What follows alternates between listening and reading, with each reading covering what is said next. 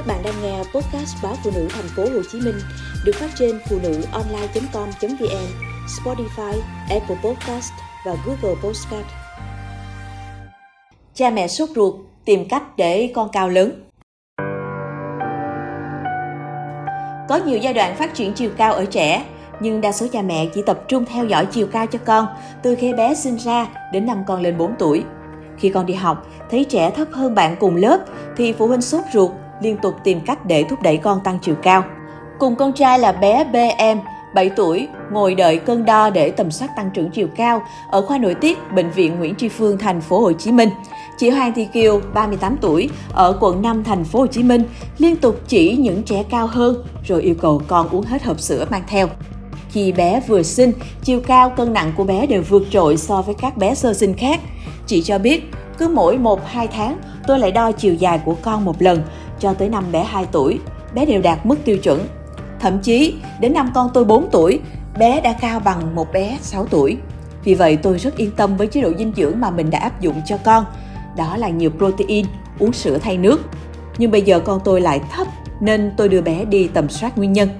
Sau khi được đo chiều cao, nhân viên y tế cho biết bé em cao 134,5 cm, được xếp vào nhóm các bé có chiều cao tăng trưởng tốt tiêu chuẩn quốc tế là 111 đến 132 cm.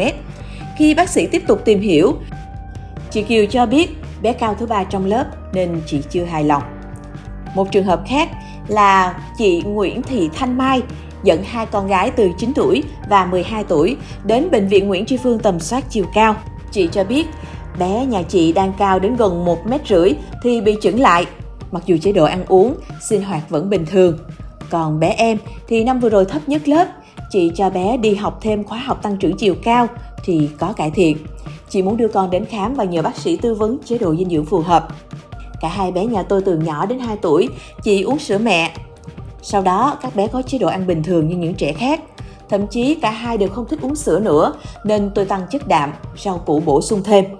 Việc con không thích uống sữa khiến tôi có một chút lo lắng về việc con sẽ thấp bé lớp tăng chiều cao, có nhiều môn vận động như chạy bộ, chơi bóng rổ, nhảy cao vân vân.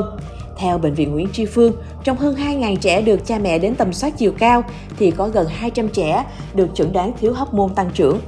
Bác sĩ chuyên khoa 1 Trần Thị Ngọc Anh, khoa nội tiết Bệnh viện Nguyễn Tri Phương cho biết, có nhiều yếu tố chi phối sự phát triển của chiều cao của trẻ, bao gồm di truyền, dinh dưỡng, môi trường sống, chế độ sinh hoạt, thể dục thể thao, hóc môn tăng trưởng, vân vân.